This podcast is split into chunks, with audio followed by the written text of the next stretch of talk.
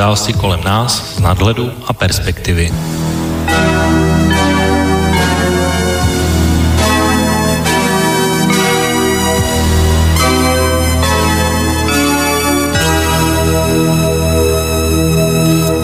Páteční podvečer, vážení posluchači. Od mikrofonu vás zdraví Intibo. Začíná dnešní relace Okénko s datem 12. dubna 2019.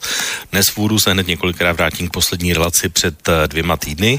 Původně to vypadalo, a jsem to tam zmiňoval, eh, že dnes možná opět dojde na relaci, která se týká Brexitu, protože dnes měl být poslední den, kdy Velká Británie měla být znovu členem Evropské unie, ale opět, jak víte, došlo na základě středečního samitu Evropské unie k odkladu, tentokrát až o 6 měsíců nebo méně, nebo také vůbec, eh, nebo více, podle toho, jak se Britové vyspí, nebo jak se rozhodnou dále a ve hře tak zůstávají všechny možnosti, takže zatím k dnešku není co komentovat. Eh, zajímavější by to bylo, kdybychom se dneska chtěli ještě zmínit a vrátit a pokračovat v komentování minulého hlavního tématu, tedy Millerovy závěrečné zprávy ohledně eh, vyšetřování kampaně Donalda Trumpa. Přesněji teda řečeno bych to nemělo být Millerova zpráva, ale Bárův dopis, to znamená eh, dopis, který vlastně zaslal americký minister spravedlnosti William Barr veřejnosti které se vlastně schrnuje tu 700 stránkovou zprávu Roberta Millera, která dopadla, řekněme, příznivě pro Donalda Trumpa, aspoň podle tohoto dopisu, ale pamatujete si, co jsem říkal minule z hlediska průzkumu. 9 z 10 Američanů si přeje zveřejnění celé zprávy a to je přesně to, o co se nyní hraje a zároveň ale se k tomu minister Bar vlastně v tuto chvíli nemá a ani to neplánuje. Původně tedy ohlásil, že zhruba v polovině dubna k tomu dojde, ale tento týden na veřejném slyšení uvedl, že ji celou nezveřejní a tak se naplňují ty nejhorší obavy, aspoň pro mě, že vše není tak úplně průzračně jasné, jak by se mohlo zdát a že pánové Bar a Whitaker byli jmenováni přesně kvůli tomuhle krytí. No vlastně není ani divu, protože i někteří přímo členové vyšetřovacího týmu přímo spochybňují ministrovou interpretaci výsledků a dokonce i sám William Bart na tom onom slyšení nezdělil ani neuměl odpovědět na otázku, jestli Robert Miller jako vedoucí vyšetřování sdílí ten stejný pohled, do, který do toho dopisu napsal. Takže je to velmi zvláštní chování v tomhle případě americké administrativy, ale není jediné, protože vedle toho došlo i na dlouho očekávanou věc, kdy si komise sněmovny reprezentantů vyžádala Trumpova daňová přiznání za uplynulá léta, což ji rozhořilo do, doslova do nepříčetnosti a brání se tomu zuby nechty a včetně všech právních nástrojů a právníků. Tohle se totiž eh, může velmi snadno ukázat a kdo to sleduje, tak ví, že tohle může být doslova Trumpova achilová pata a faktem prostě zůstává, že Donald Trump je jediným prezidentem za celá desetiletí, který je veřejnosti ne- nepředložil. Na rozdíl třeba od kandidátů demokratů, kteří ještě ani nebojují v primárkách, ale daňové přiznání už teď zveřejňují právě jakoby na konto transparentnosti a chcete-li si třeba přečíst, kolik si loni vydělal, vydělal Bernie Sanders, tak nyní máte možnost už teď a si to zjistit. Tak to by bylo ještě takové dvě úplně krátké poznámky k té minulé relaci a můžeme se posunout vlastně k dnešku. Já jsem už minulý týden v relaci Triklora říkal, že je nejvyšší čas si podat různé ano papaláše, již hroší kůže, arogance a drzost už přesahuje veškeré meze a je celkem jedno, na koho se podíváte a když řeknu jenom takový krátký mení seznam těch různých papalášů, tak eh, určitě to nějakým způsobem pojmeme dneska, to znamená, ať se podíváme na Faltínka, na, na Jermanovou Pokornou, na Šilerovou, na Novákovou, Dostálovou, Vondráčka, Švachulu a celé brněnské ano, kde teď probíhá velmi pikantní hokejová série mezi Kometou a Bílými tygry z Liberce, tak to jsou jenom takové příklady, které mě napadly teď z hlavy, ale tyhle makáči z ANO, to je opravdu Dream Team a šéfují samozřejmě jejich premiér a šéf Andrej Babiš, který minulý týden s chodou okolností na, uh, už naznačil nějaké změny na několika vládních ministerských postech. Ve středu se sešel s prezidentem Milošem Zemanem na konzultační schůzce a výsledkem tedy je, že vlastně nepřekvapivě ke konci dubna odchází tedy zatím ministři dopravy Dan Ťok a ministrině průmyslu a obchodu Marta Nováková a nahradí pánové Havlíček a Kremlík, ale dá se předpokládat, že to možná ještě nebude vše a změny tímhle nekončí a budou ještě nějaký další ministři v ohrožení. Celý harmonogram trochu nabourává návštěva Miloše Zemana v Číně a eventuálně další odvolávání tedy nastane případně až na konci dubna po jeho návratu. Koho by se to mohlo týkat nebo kdo je v ohrožení, dneska také určitě probereme a zmíníme. Ale to zdaleka není ze strany našeho premiéra všechno, podpořil také zákon o manželství homosexuálů a prezident o úřadu pro ochranu hospodářské soutěže Rafaj by měl považte rezignovat podle jeho názoru, protože pokud bude obviněn kvůli schůzkám s jeho, s jeho pravou rukou Faltínkem nebo ovlivňování v kauze Mýto a Mimochodem také se našly 2 miliony korun v jeho skříni, e, jejíž původ neuměl vysvětlit, tedy pan Rafaj. Proč by se tedy totéž z hlediska obvinění ne, nemělo vztahovat přímo na Andreje Babiše osobně, ačkoliv přišel s tímto názorem, jsem se nedozvěděl a ani na televizi Prima se samozřejmě na toto Andreje Babiše nezeptali. A tak podobně jako u Donalda Trumpa, eh, kterého rozčiluje zveřejnění daňového přiznání, kvůli kterému se brání, tak Andrej Babiše velmi podobně rozčil nejvyšší kontrolní úřad, když vydal svou výroční zprávu za rok 2018, ve které velmi kriticky hodnotí eh, současný stav eh, České republiky v, ve vybraných politikách a hospodaření. Výrazně se taky věnuje srovnání s Českou republikou a zahraničím.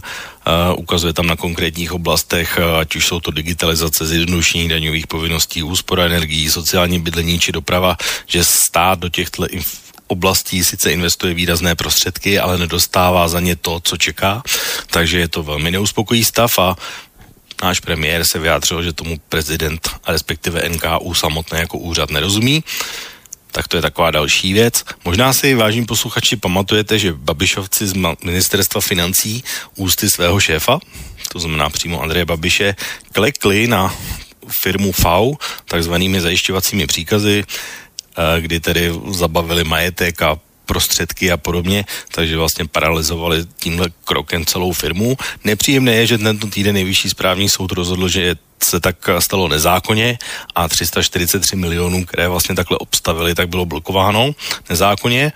Myslíte, že přišla nějaká reakce Andreje Babiše? Nepřišla. Nula, nic. Už minule jsem říkal, že další vládní expert, tentokrát ministrině za sociální demokracii Maláčová, vede urputný boj za zvýšení rodičovského příspěvku a vidíte, kdo to zase nakonec všechno zařídil a vyřešil? Premiér. A mimochodem, Andrej Babiš se tento týden vyjádřil taky velmi zajímavě, že líp už nebude, protože líp už je. No, nevím, jestli naší dnešní hosté by potvrdili, že je skutečně lépe, to se jich určitě zeptám, ale za můj názor je, že, eh, jakže to říkal ten Andrej Babiš, řídit jako firmu a zalžeš jednou a naposled, no já myslím, že těch lží už jenom za tento týden bylo tolik, že už bych je ani nedopočítal a určitě byla víc než jedna. Eh, v České, v České republice tak v konečném důsledku vládne nikoliv nějaký zdravý rozum, ale uh, jenom nedělní reklamní facebookový status pod názvem Čau lidi. To je skutečně virtuální Matrix, uh, všechno funguje, makáme a nepřátelé jsou všude okolo a já, já, já, a, ale všechno řeší pouze jeden jediný člověk a nikdy ty ostatní. No. Ale dneska nebudu tepat pouze ano, protože eh, co se týká toho dalšího, tak mám i vypečené případy z jiných stran a říkal jsem, že tady v Reálci Okénko nejsme žádný fanklub a nikdo není chráněný, takže platit to bude i dneska. Ve sněmovně se jeden den odhlasuje navýšení platu učitelů večer podle tak, jak stanovuje vládní program, aby se druhý den našel aspoň jeden ubožák, co způsobí a spochybní hlasování, aby se to zase zrušilo, takže děkujeme pane poslanče Foldinos ČSSD. A možná pro ČSSD bude ještě hůř, protože příští týden ústavní soud eh, konečně rozhodne, zda musí sociální demokracie zaplatit o něch 338 milionů korun eh, pozůstalým panu Altnerovi za zastupování v kauze Lidový dům, takže na to se moc těším, jak to dopadne. Minister zemědělství sociální demokracie Toman má zase vysvětlit, jak jeho otec při privatizaci přišel ke státním pozemkům za čtvrt miliardy. Tomu se říká skutečně životní štěstí a ani na komunisty jsem dneska taky nezapomněl protože ani jejich předseda nemá také na růžích ustláno, ten zase nedávno neomaleně loboval na finančním úřadu, který v té době vyšetřoval považte trestně stíhaného kmotra ze severu Tomáše Horáčka, který je nyní kvůli tomuto vyšetřování ve vazbě a jeho straníci a zároveň samozřejmě i opozice vyzývají pana předsedu k rezignaci. Když si to tak vezmete, za koho vlastně předseda Filip lobuje a jakým způsobem za něj lobuje, tak to je opravdu chování, které nevymyslíte, které by vás nenapadlo. Co se týká SPD, tak eh, bývalému tajemníkovi, panu Staníkovi, byl za nenávistné výroky vůči homosexuálům, Romům a Židům nepravomocně uh, uložen podmíněný trest. Uvidíme, jestli ještě dojde k odvolání, ale předpokládám to. Takže to je takový vztah, eh, který se týká SPD. A nechci ani dál rozvádět další mezinárodní ostudu Miloše Zemana ve Vídni a dalším skandálům dalších a dalších osob z různých stran, kteří si říkají politici. Už mnohokrát jsem říkal, že tady fakt nejsme fanklub eh, nikoho, a nikdo není chráněný a platí to bude i dneska tím spíš, že dnes se v relaci opět potkají dva pánové, kteří se někdy shodnou, někdy vášnivě debatují tak jako minule nad Václavem Klausem mladším, což je ale za mě v pořádku, protože je ostrá diskuze, je pořád ještě stále diskuze, takže uvidíme, jak to bude dneska vypadat. Dnes mám tady připravenou pestrou relaci různých témat z české politiky a pokud vás vážení posluchači cokoliv zajímá z toho a chtěli byste se do dnešní debaty zapojit a hostů se případně zeptat a položit otázku, tak můžete tak už teď samozřejmě o této chvíle učinit a to na e-mailové adrese studiozavináčslobodnývysílač.sk nebo na telefonní lince 048 381 0101 nebo na webovém formuláři pod zeleným odkazem otázka do studia. Takže otázky a kontakty znáte, a otázka už poslední, která zbývá po mém úvodu, tak je, koho se vlastně dnes můžete ptát. Už, jak jsem zmiňoval, jsou to vlastně staří známí z relace Okénko. Prvním hostem tedy dnes eh, bude na telefonu Marty, takže Marty, ahoj, hezké odpoledne. Ahoj, krásné odpoledne, slyšíme se dobře? Slyšíme se výborně. No tak to je báječný. Tak eh, vítej ve vysílání Marty a zároveň teda přivítám samozřejmě našeho dnešního tvého hosta, který je na Skypeu a o to, a, tak jako vždycky, takže o to i tobě hezké páteční o, odpoledne a už skoro podvečer. Tak hezký páteční podvečer, byť skoro mrazivý v současné době. Tak, eh, pánové, já teda ještě jsem připravil takový podrobný úvod k tomu, o čem bychom se dneska mohli bavit, ale těch témat, eh, o kterých se bavit budeme reálně, bude ještě určitě mnohem víc. Já jenom, a ještě než vstoupíme do bažiny Česká, s názvem Česká politika, tak eh, s ohledem i na slovenské posluchače mám pro vás na úvod takovou jednoduchou společnou otázku, která si myslím, že je úplně relevantní a, a to je, co říkáte na nově zvolenou slovenskou prezidentku. Je to šále kávy, Martin. Ale já si pamatuju, ještě samozřejmě jsem hluboce prožíval, když jsme se jako federace dělali. A já jsem byl celkem pro rozdělení, ne proto, že bych, eh, že bych neměl Slováky rád, já mám ke Slovákům úžasný vztah a uvědomuji si naši jakoby kulturní i jazykovou blízkost, ale právě jsem si říkal, že by si měli o svých věcech rozhodovat sami. A tak si myslím, že si o své věci rozhodli sami ve svobodných volbách a mě paní, jako lidsky je mi paní Čaputová sympatická, je to hezká ženská. A vlastně o ní nic nevím, protože ji vytáhli vlastně krátce před těma volbama, tak já bych ji nechal těch dnů hájení, aby se nějakým způsobem projevila, protože nevím o ní, jako nic, kromě toho, že to je opravdu moc hezká ženská, tak uh, o ní nevím dohromady nic, neznám její názory, něco jsem samozřejmě slyšel, ale u mě, za mě, je to sympatická ženská a dávám jí uh, to dnu hájení, ale je to především, především je to věc občanů Slovenské republiky. Já věřím, že k nám bude přátelská. Tolik za mě. Tak ještě se tam o ty a pak ještě se zeptám na jednu věc, která s tím souvisí. O to. No tak já vím to, tak to, co se tak nějak obecně psalo, že se zviditelnila Eh, na kauze skládky, tuším, že v Pezinku, což mnozí jako glosují posměšně, že je to naprosto nedostatečná kvalifikace.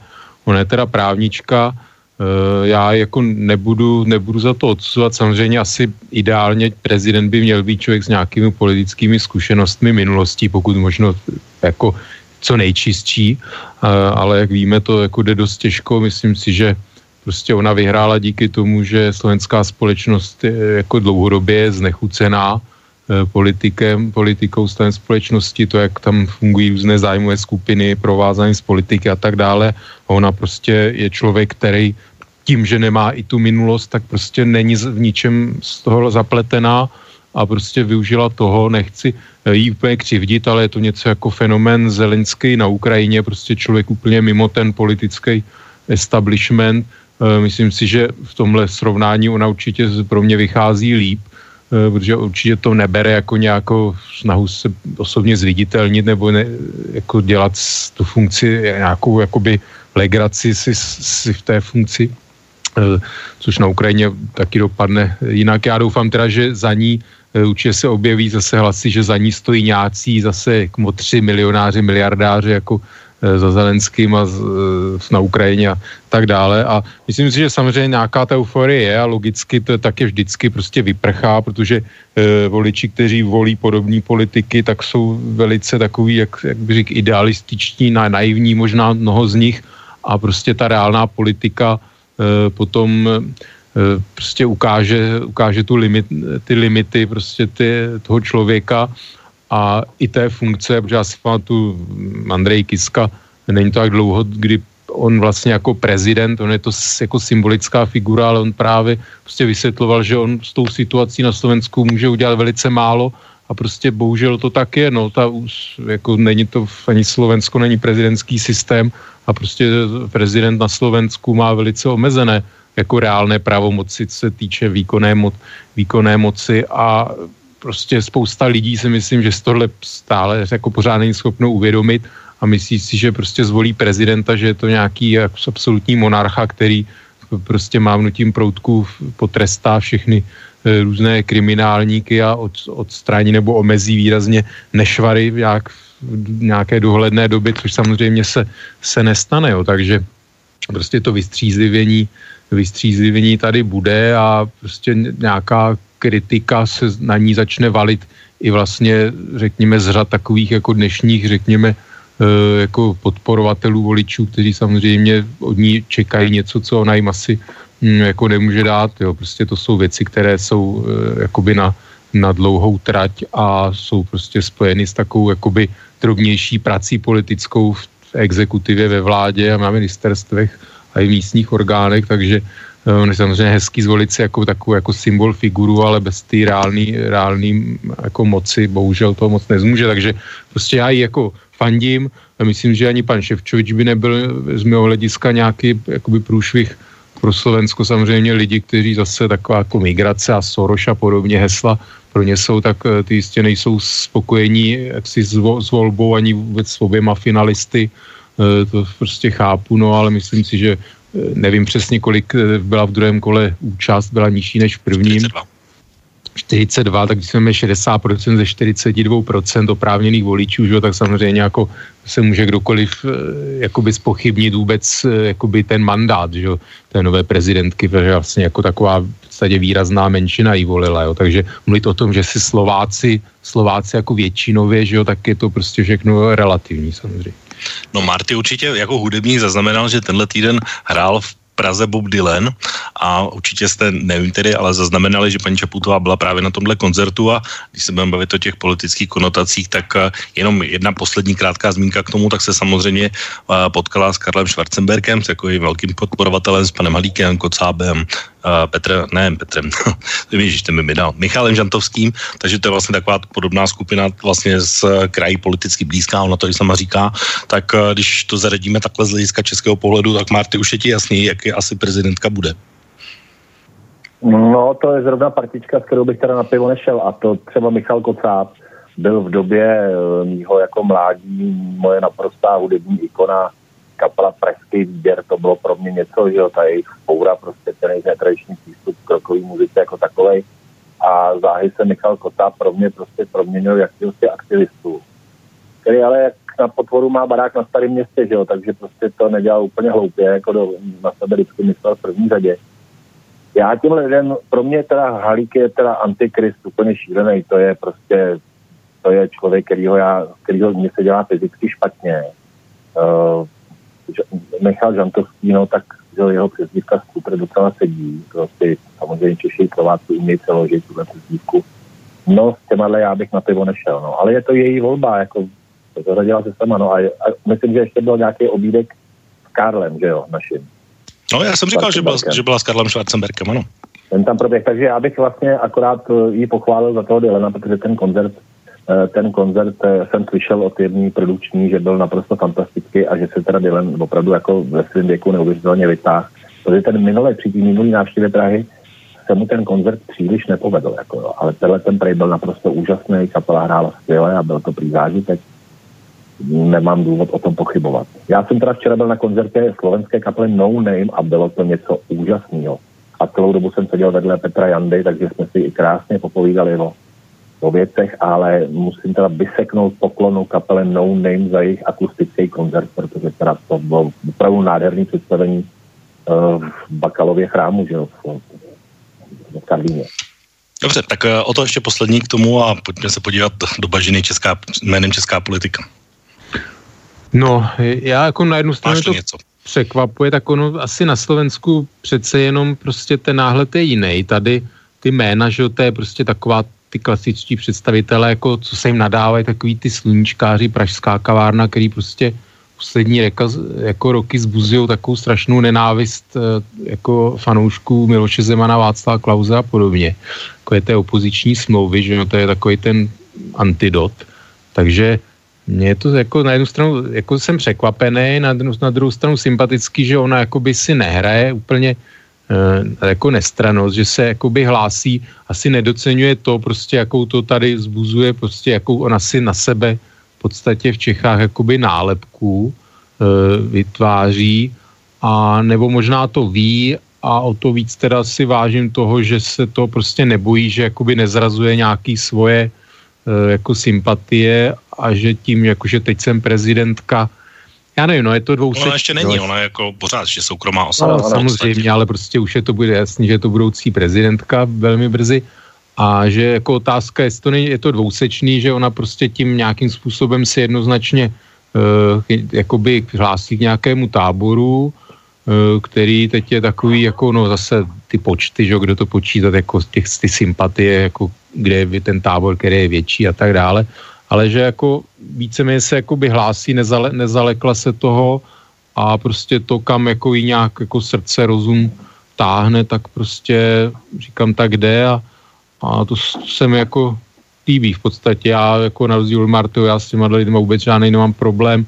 Nevím, jako Tomáš Halík prostě je velice uznávaný teolog. Já samozřejmě poslouchám 25 let jeho promluvy a, a až na drobné, drobné přešlapy vím, že něco se, tuším, k homosexuálům vyjádřil neúplně obratně, eh, tak eh, jako s panem Malíkem problém nemám a rozhodně je mi to sympatičtější, je mi sympatičtější než spousta jiných. Teď bude možná vyznamenán pan Píďha Milošem Zemanem, že jo, za jedno jeho vystoupení, prostě jak, jak smutné, no, v řádku, takže asi tak.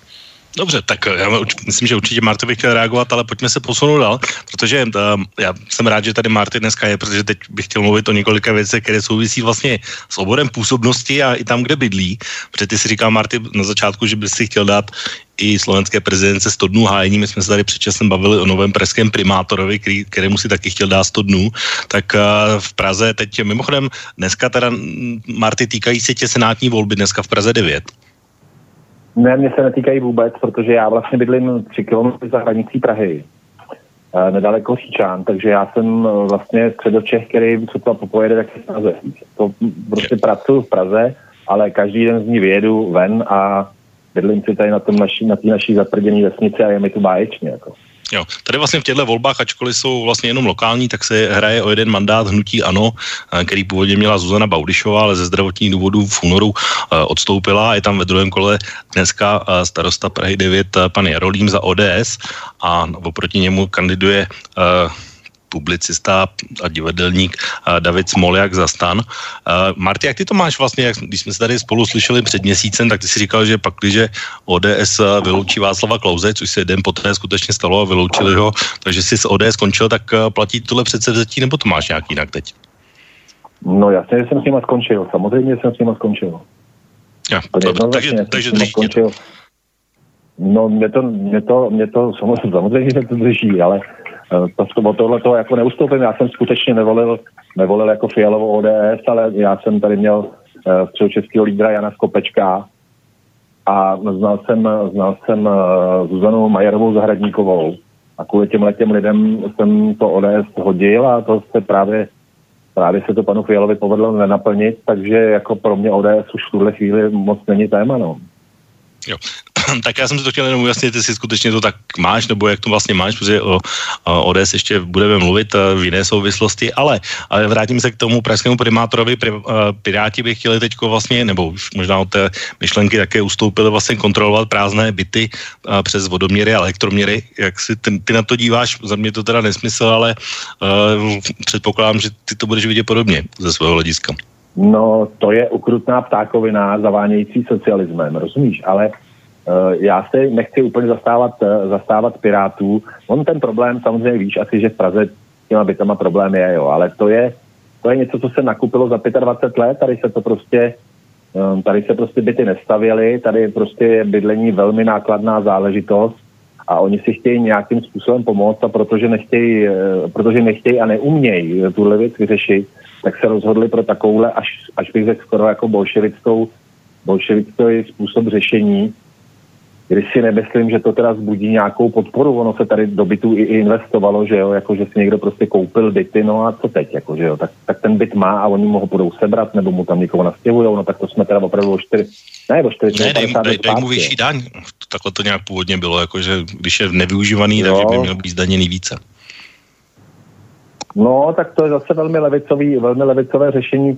A já, já mám k levici velmi daleko, no tak eh, pokud to protlačí a pokud mají tu sílu, tak se jim to zřejmě povede a, a vzbudí to, to je tlak, který způsobí protitlak, že jo, jako jestli někdo má byt a postavil si ho jako investici nebo ho koupil jako investici, no tak i když na druhou stranu jsem se teď dozvěděl od kamaráda, který reemigroval z Austrálie, že tam jsou schopní ti zdanit i i vodu, kterou nalapáš, na, na, i dešťovku, kterou nalapáš, jo, takže ono se možná k tomu schyluje, no, možná se schyluje k takovýhlemu prostě aktivistickému přístupu k majetku. Uh, já, jelikož jsem ve věku, kdy už mě to asi už moc nezasáhne, tak trošku jako zvedám obočí, ale možná k tomu svět spěje, já nevím, já nevím, jak takovýhle věci zabránit, jo, já jsem prostě konzervativec. A když jenom zůstanu ještě u toho pražského primátora, který je vlastně v čele koalice, ale je z pirátské strany, tak eh, ten, tomu už 100 dnů vlastně dávno vypršelo, tak uh, předtím se byl zdrženlivý, tak jak to vidíš teď po těch 100 dnech?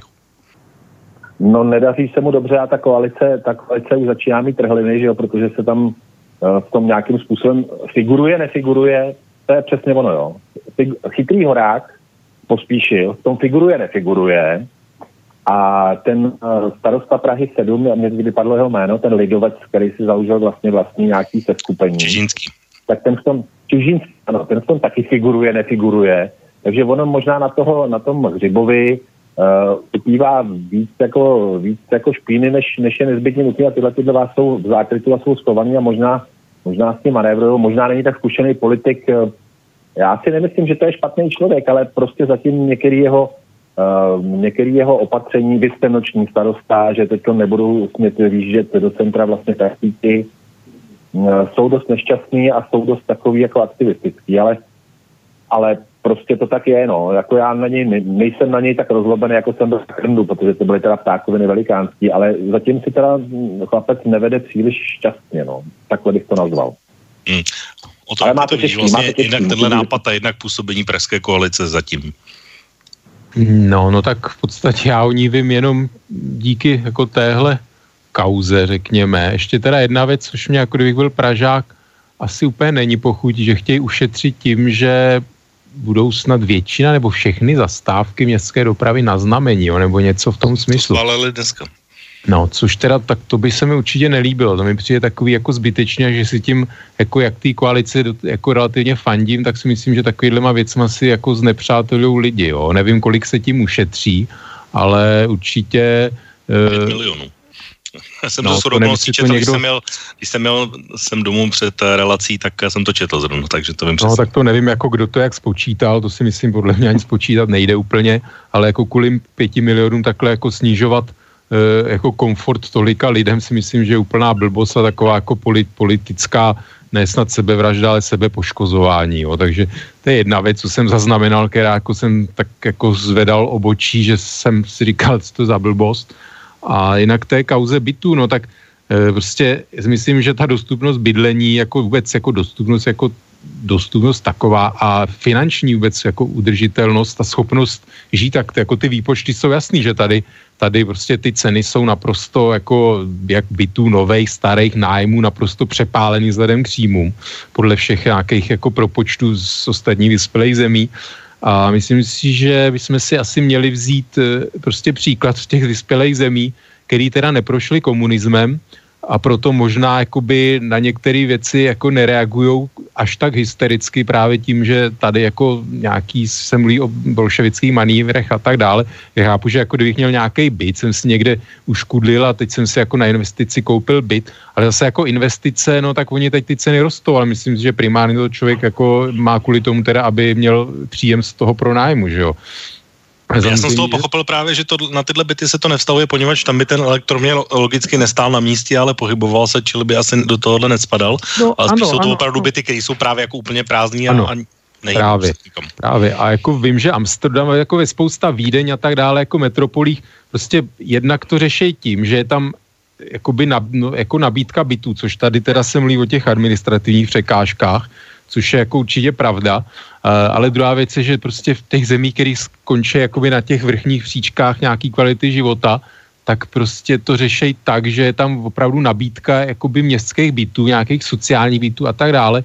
E, prostě, že není nějaká velká část populace, někde myslím, že to bylo v Curychu nebo kde, e, jako v bohatém Švýcarsku, kde snad až jako polovina obyvatel bydlí v nějakých jakoby regulovaných prostě bytech, bydleních Jo, a, a jako budeme tady Švýcarsko obvinovat z nějakého bolševismu a socialismu, no tak jako dobře, no tak můžeme to tak pojmenovávat, ale prostě díky tomu ta kvalita života je tam vyšší, prostě ta úroveň je taková, že prostě to město je schopný se o ten bytový fond starat nějakým způsobem. Může někdo zase říkat, že na to někdo jiný doplácí, no fajn, doplácí, ano, tak prostě je to jeden z prostředků, jak eh, jako dosahovat to, aby se příjmové nůžky, nůžky jako nerozevíraly aby jako ta společnost držela nějak pohromadě. Já se na to dívám prostě e, jakoby z hlediska společnosti.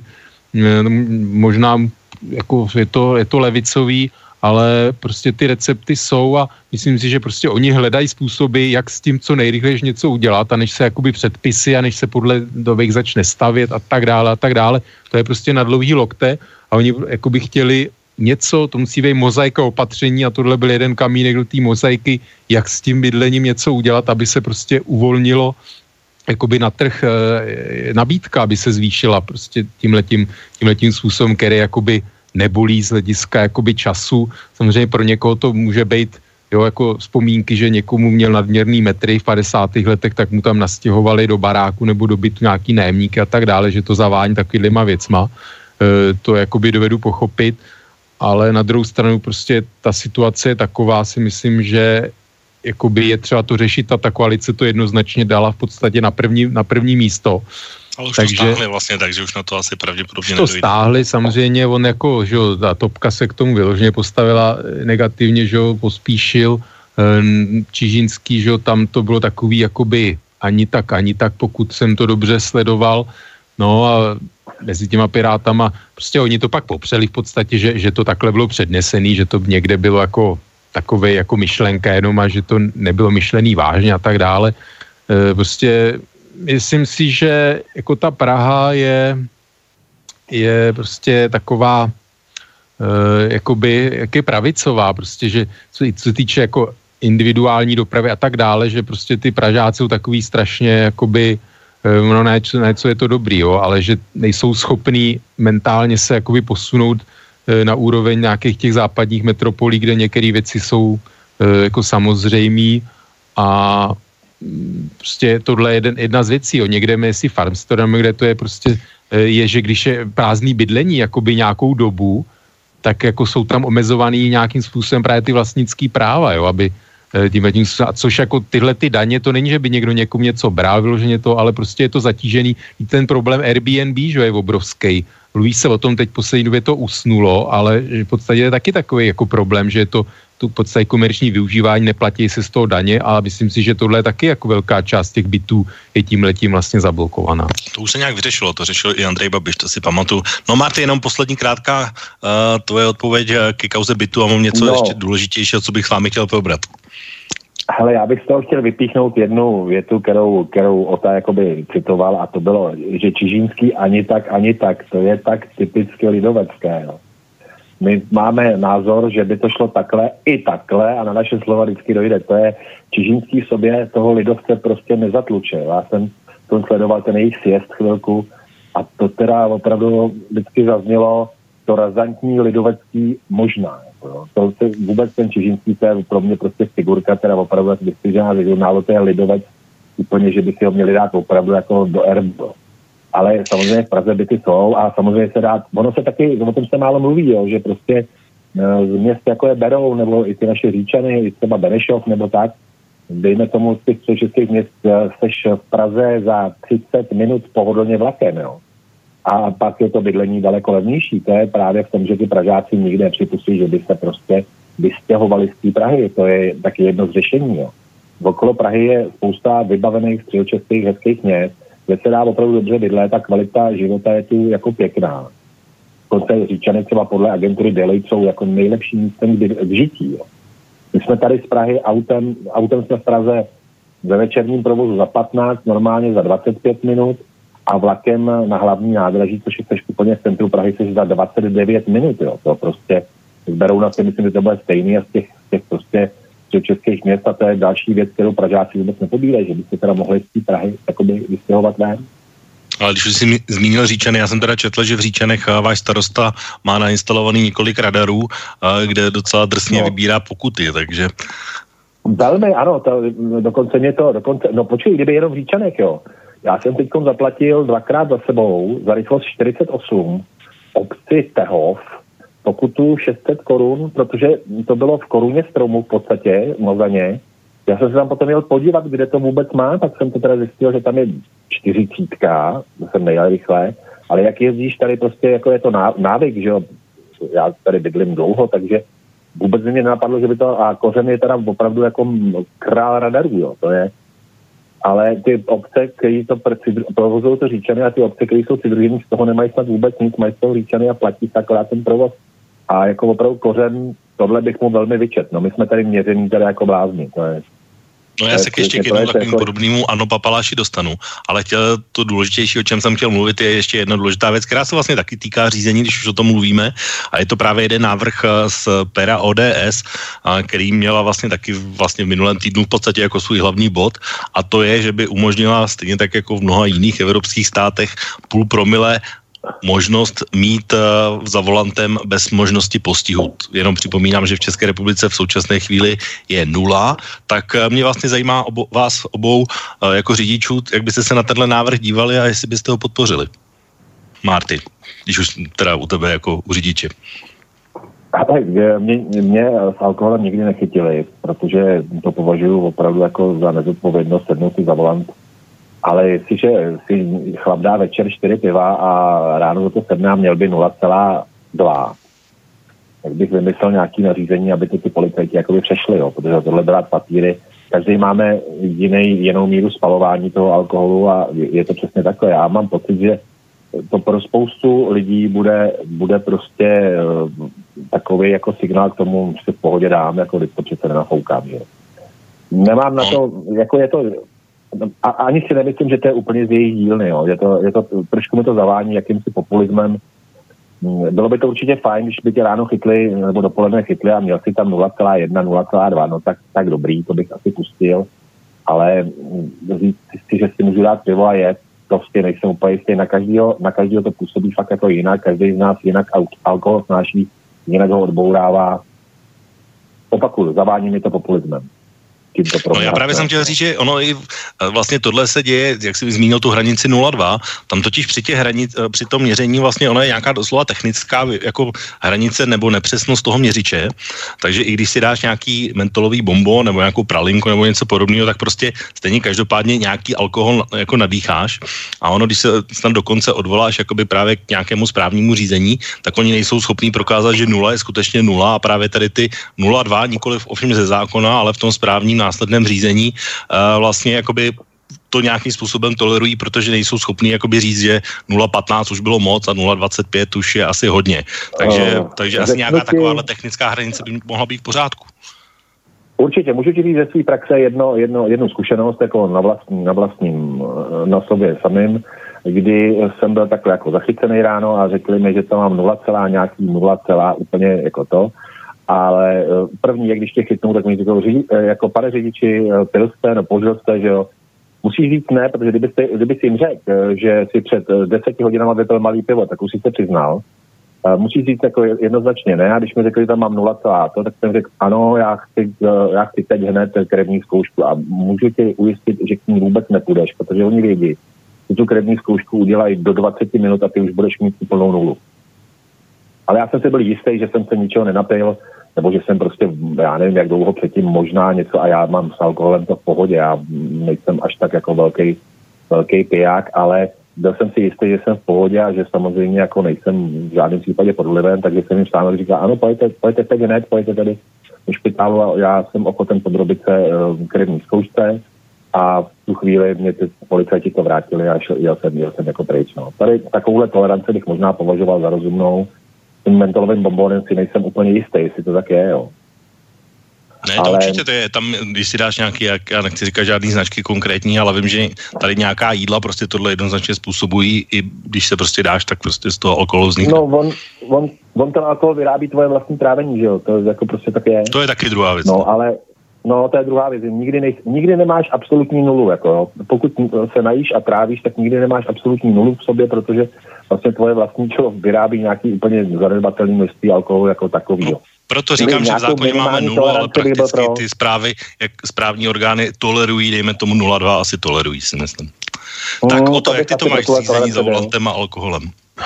No, nikdy jsem nebyl přichycen ani potrestán, tudíž uh, přemýšlím, asi jsem někdy jel, že jsem neměl nulu, to se přiznám, ale vždycky teda s tím vědomím, že musím jet jakoby opatrnějš, pomalejš, nejel jsem na nějakou vzdálenost takže to v některých navozuje právě takovou tu bezstarostnost a e, jako říkat si to zvládnu všecko, tak já jako, i když jsem, vím, že jsem jako někdy neměl a že právě o to víc jsem si dával pozor a jel jsem pomalu, i když jsem jako měl pocit, že jako jsem v pohodě. E, já jako takhle, myslím, že jenom Československo a Maďarsko z celé Evropy mají nulu, jo. E, jsou země, kde je i tuším 0,8 dokonce, jo, což už mi přijde docela šílený teda.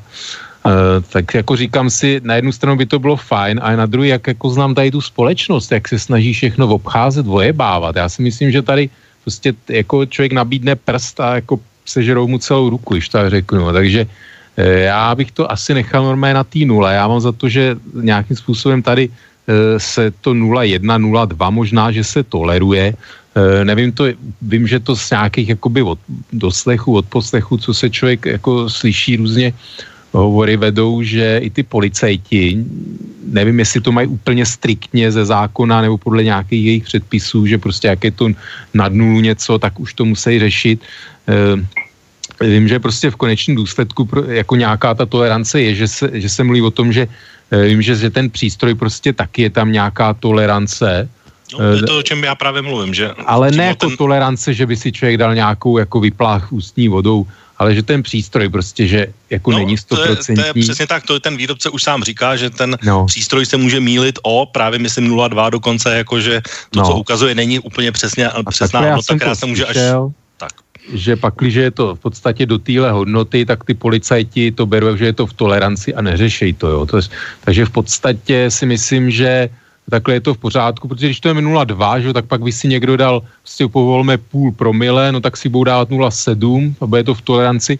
A mi to přijde, že už jako, že už je hodně, jo. Já třeba si dám, jak kdy, je to různý, ale někdy mi stačí dát si jedno pivo a jsem takový jakoby vláčnej, jo, a myslím si, že už prostě bych nějakou tu reakční dobu měl třeba pomalejší, klidně v tom stavu, e, takže já si, já nevím, já bych to nechal, jak to je, myslím, že ta společnost e, jako tady na to je zvyknutá, máme jednu z nejhorších nehodovostí, eh, byť jak vidět, tak nula, jakoby prostě ten alkohol nějakou roli v tom hraje, ale uh, myslím si, že prostě nechal bych to na jako všecko, co, co jakoby je tam nějaká aspoň korelace v tom, že, že je nižší nehodovost, což tady se popírám, že, protože jsou země, kde mají jakoby nižší, nižší svý, mín smrťáků a mají tam dovolený alkohol, jo.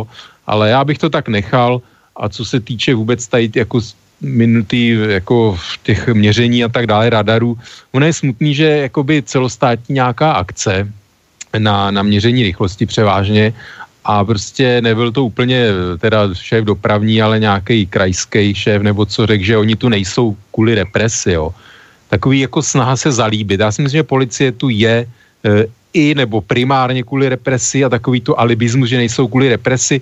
Mě vůbec jako ta, já třeba za poslední týden jsem se setkal na silnici s tolika situacema, e, prostě když jsem byl ohrožený chování některých lidí, prostě tak, jak se chovají. Pravděpodobně to nebylo pod vlivem alkoholu a prostě obecně mi tady chybí jako větší represe na silnicích, musím říct.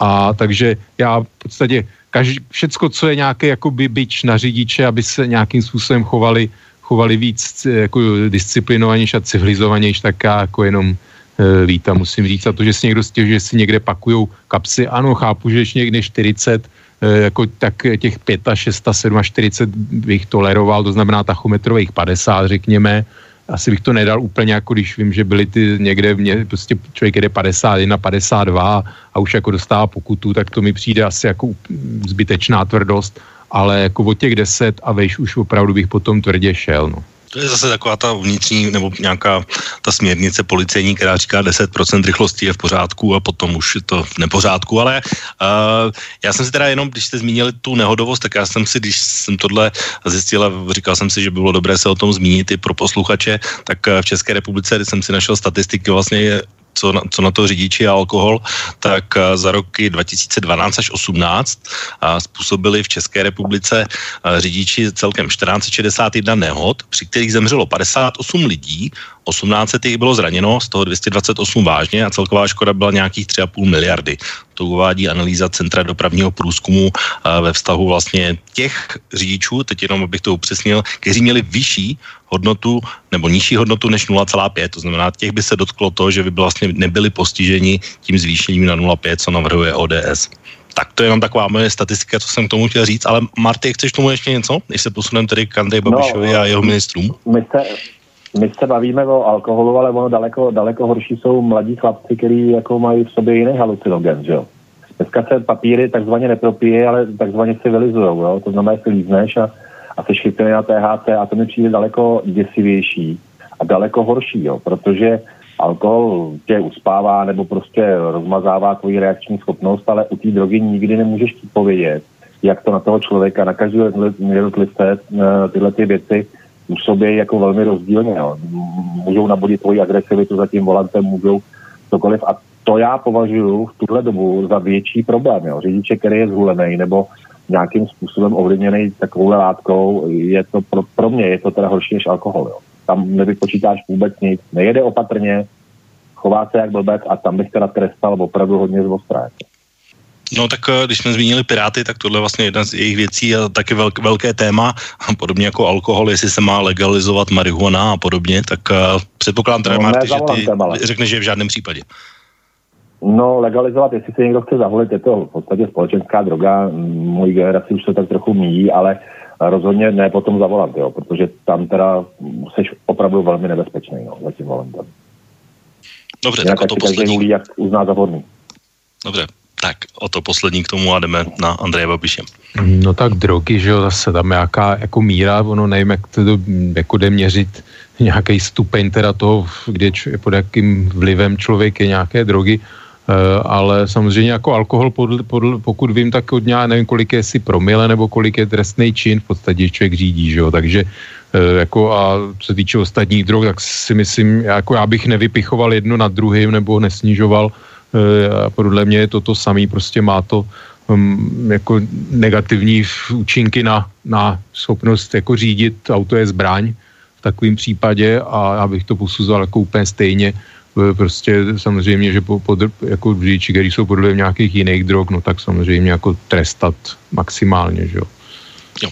Tak uh, pojďme si tedy posunout v tématu, uh, které má být tím naším hlavním. Teď jsme se bavili o takových trošku hodnotách a o věcech, uh, které vlastně probíhají, ale je to podle mě nezbytná součást i české politiky a není to jenom o nějakých pravolevých a zemanovcích a pražské kavárně, tak jak se to uh, často v těch médiích prezentuje. Já jsem rád, že se o tom bavíme úplně věcně a přesně tak, jak bych si představoval, aby jsme o tom normálně diskutovali. A pojďme se tedy posunout k tomu našemu dnešnímu hlavnímu tématu, což je změna ministrů. Já jsem si pro dnešní relaci připravoval takový krátký úryvek eh, z briefingu Andreje Babiše eh, právě po schůzce s Milošem Zemanem, která proběhla ve středu, kde vysvětloval toho, kdo končí, proč končí a proč eh, zvolil ty nástupce, které zvolil. Tak pojďme si pustit audio ukázku Andreje Babiše.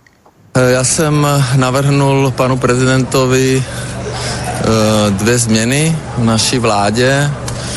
Já myslím, že už to bylo oznámeno ze strany pana ministra Ťoka a paní ministrině Novákové a navrhnul jsem panu prezidentovi místo paní Novákové pana docenta Havlíčka a e, místo pana ministra Ťoka pana Kremlíka, který pracoval v minulosti i na ministerstvu dopravy a v současnosti pracuje jako náměstek na úřadu pro zastupování státu e, pro věci majetkové. Já jsem si to s paní ministriní e, vysvětlil a není podle mě důvod, abych tady rozebíral všechny ty e, důvody. Určitě není důvod a už dopředu upozorňuji, aby Eh, si ani Senát, ani KDU ČSL, ani nikdo jiný vlastně nepřisluhoval nějaké zásluhy, eh, jejich názor nebyl pro mě vůbec relevantní. A určitě není důvod, eh, že paní ministrině končí ve funkci kvůli tomu incidentu na ty recepci, to určitě ne. Pan prezident nemá problém, pana Havlíčka zná dobře, pana Kremlíka si nezná, i když pan Kremlík je dlouho ve státní správě. On je samozřejmě předmětem různých pomluv, eh, různých dezinformací. Já bych chtěl jenom říct, že pan Kremlík má prověrku NBU na tajné, prosím vás, na tajné. Jo? Eh, ta prověrka mu skončila v roce 2015, protože nastoupil jako náměstek na úřad pro zastavení státu věcích majetkových, takže tam má proměrku jinou podle funkce. A já jsem s ním pracoval v minulosti i na, jako minister financí a je to profesionál, je to pracovitý člověk a um, takže myslím si, že jsem si prověřil dostatečně ty různé informace, které na něj přišly. Tak to byl Andrej Babiš to v pozadí bylo takový ruch na uh, Pražském hradě, protože ta tisková konference se konala venku. Ale pánové, musím se teda zeptat, eh, asi jste nebyl úplně překvapení, že zrovna Danťok a paní Nováková odešli ze svých funkcí, tak eh, zeptám se vás možná trošku jinak. Danťok vlastně se stal nejdéle sloužícím ministrem dopravy a když jsme se v té předchozí části bavili o vlastně takových dopravních eh, tématech, tak je pro vás nový ministr dopravy nadějí, že bude lepší, nebo je to vlastně jenom nějaký další náhradník kterého si z nějakého důvodu vybral Andrej Babiš a spíše než jakoby změna, která by měla něco přinést, je to vlastně reakce třeba na nepodařené uh, mediální výstupy Dana Ťoka. O to. No, já jsem s ním čet takový rozhovor na některých internetových jedných e, stránkách a on to tam tak hezky podal, že nakonec jako stránky, kde bych čekal, že na něj bude takový jako velice negativní, tak, tak tam anketa jako byla vysoce v jeho prospěch, to bylo takové zajímavé. Eh, kde on to podstatě říkal, že tady on byl peskován za to, že řekl, že překvapila eh, jako sníh jako na D1, že ve stejnou dobu v Polsku prostě z důvodu nezvládnuty jako údrž úpravy silnice jako nebo e, prostě po, po napadení sněhu tak šest lidí zemřelo a víceméně se to tam jako bralo, že bohužel to se děje a to a tady, tady že kdyby se stalo, takže ho jako ukamenujou. Prostě já, já se učím jako věci brát přece trošku z odstupu, a nehodnotí někoho na základě mediální výstupu, když paní, to se dostane Nováková, jako její mediální výstup byl tam jako ten byl takový hodně, ten ří, jako říkal něco o jejím způsobu uvažování, nevím, to takový chvilková nějaké, nějaká slabost mentální. U pana Ťoka já nevím, já, jako ten rozhovor s ním byl ten, že v podstatě, a asi to tak je, že v minulosti se více-méně všechno zastavilo, eh, ať už stavby, přípravy a že teď teda se jakoby spousta projektů e, nějakým způsobem připravila a zahájily se stavby, jo? takže to je jako věc samozřejmě, jak budou pokračovat, kdy se dokončí a tak dále, ale prostě rekonstruuje se D1, já prostě nevím, Zeman mu vyčet, že, že, že měl vyhodit ředitele silnic a dálnic. Oni prostě jsou, že firmy musí jednat s firmama, teď jsou tam nějaké jakoby objektivní překážky při té výstavbě se objeví prostě nečekaný a tak dále. To je hrozně složitá věc a jako prostě jsou věci, s kterými člověk ani jako minister těžko něco udělá. Takže já, já ho prostě jako nechci hodnotit nějak negativně. Eh, pokud vím, tak nějaký skandál eh, za jeho vlastně takový vyloženě, eh, kromě jako teď kapš, jo, ale tam prostě to jsou jako věci jiný, které jdou asi spíš za někým jiným, ale jinak co týče výstavby, tak já myslím, že jako ten, ta kilometrová cena se obrovsky snížila proti době před nějakými deseti lety výstavby. To se budeme bavit, jako kdy byl minister Řebíček, že jo, takže já jako ne, nevím, že by na něj ať mě opravte mě jakoby vyplavalo něco, že by někde někomu něco přihrávalo jako s nějakým zpřízněným firmám vyloženě, e, takže já už jenom jako za to, pokud to tak je, tak v podstatě jsem vděčný takovýmu člověku, že tam byl. A... No, Andrej Babiš říkal, že Dan Ťok je hrozně měkký hlavně, takže... Jo, vím, že říkal, že je měkký, no tak on to vysvětloval tak, že má jiný manažerský přístup, že než na někoho řvát, že prostě jakoby někoho pochválí s tím, že mu vytkne jakoby chyby nějaký, že má jiný a, a takový šéf by mi byl určitě milejší a příjemnější takový jednání, takže teď mě teda ten nový ministr průmyslu Havlíček, zase dostaneme se k tomu, ale bych na to nezapomněl, tak řekl, že, že jako je zvyklý pracovat nevidím do nevidím a čeká, že jako všichni budou takhle pracovat taky, jo. no tak pardon, jako jo, tak máme nějaký zákonník práce a tak dále, eh, tak jako jestli... K tomu jestli, určitě bude mít co říct Marty za chvíli. No, takže jestli si představ, jako já nevím, jo, prostě, že, že zaměstnanci jako budou chodit od nevidím do nevidím do práce, jako s, ochotně s úsměvem ještě, tak e, jako nevím, tak myslím, že nějaká kvalita života lidí je důležitější, jo. Ale nic zpátky, takže já jako by toho ťoka prostě nehodnotím, já si myslím, že e, v podstatě jako neznám nějakou stat, nebo respektive myslím, že jsem viděl nějaký příspěvek, že se e, nějakých 200 kilometrů má postavit teď jako v krátké době, že se zahájilo spoustu staveb, tak pak, když jako budou nějak plus minus pokračovat, jaký je harmonogram, no tak asi to bude e, jako daleko největší přírůstek e, jakoby dálnic za posledních x let, takže já nevím, já prostě jako na Ťoka nemám úplně nějak jako vyloženě negativní názor, takový ty jako posněváčci na internetu, co si z něj jako různě dělají srandu a Eh, kvůli té jako D1 a tak dále, eh, tak jako já to úplně, já to úplně jako ne, neberu tohle.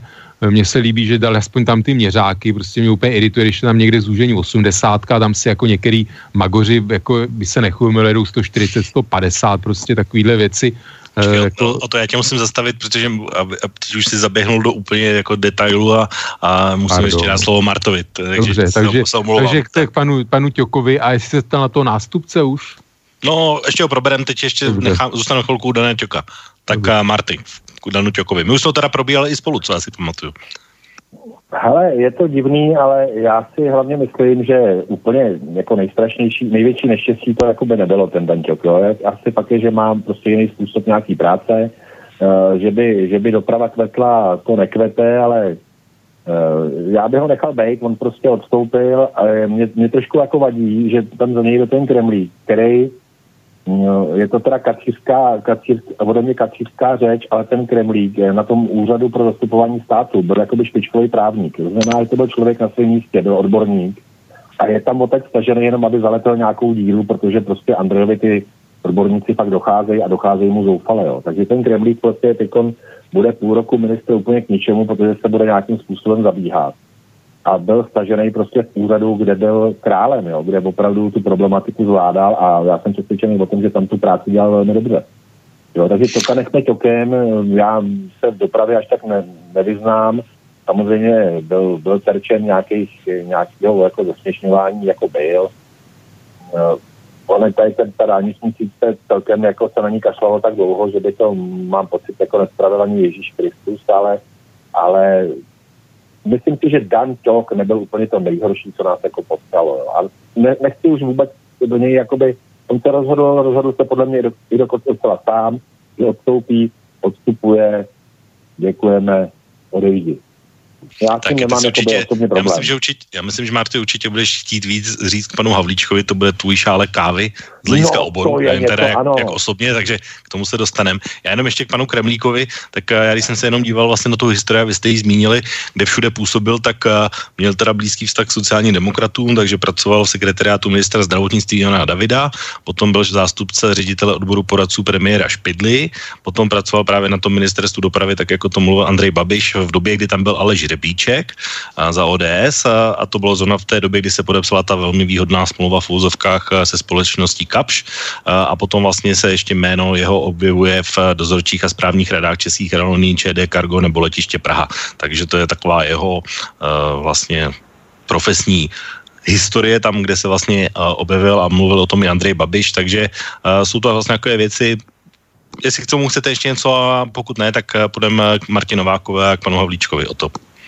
No tak já, že nevím, tak byl na ministerstvu zdravotnictví, co tam dělal jako za, za, za funkci, co tam měl starost na ministerstvu dopravy, já nevím, co tam dělal jako konkrétně, v čem radil panu Špidlovi, takže jakoby profesně o něm nevím, nemůžu se k němu vyjádřit, e, prostě Špidla podle mě jako by si nějakýho Gaunera asi úplně k sobě, jako zase jako ne, nepustil k sobě, Řebíček zase naopak nevím prostě, jaký měl názor, že za Řebíčka si myslím, že se tam dělali hrozný zjersta na ministerstvu dopravy, tak jestli jako, do jaký míry on tam asistoval, mlčel, přihlížel, že jo, tak v té době prostě někdo promluvil, tak šel, tak ho prostě ten, ta chobotnice naprosto jako semlela ze státní zprávy, že ho vypudila, takže prostě já jako nevím, já o něm nic nevím, eh, takže těžko, těžko se k němu vyjadřovat, jako jaký je odborník prostě vůbec na dopravu, jak dlouho tam byl na tom ministerstvu, co tam měl na starost, jestli nějaký jako tam posuzování smluv, jako právník. Prostě tak, já přitvrdím, tak já přitvrdím, jestli ti to, jestli ti to uh,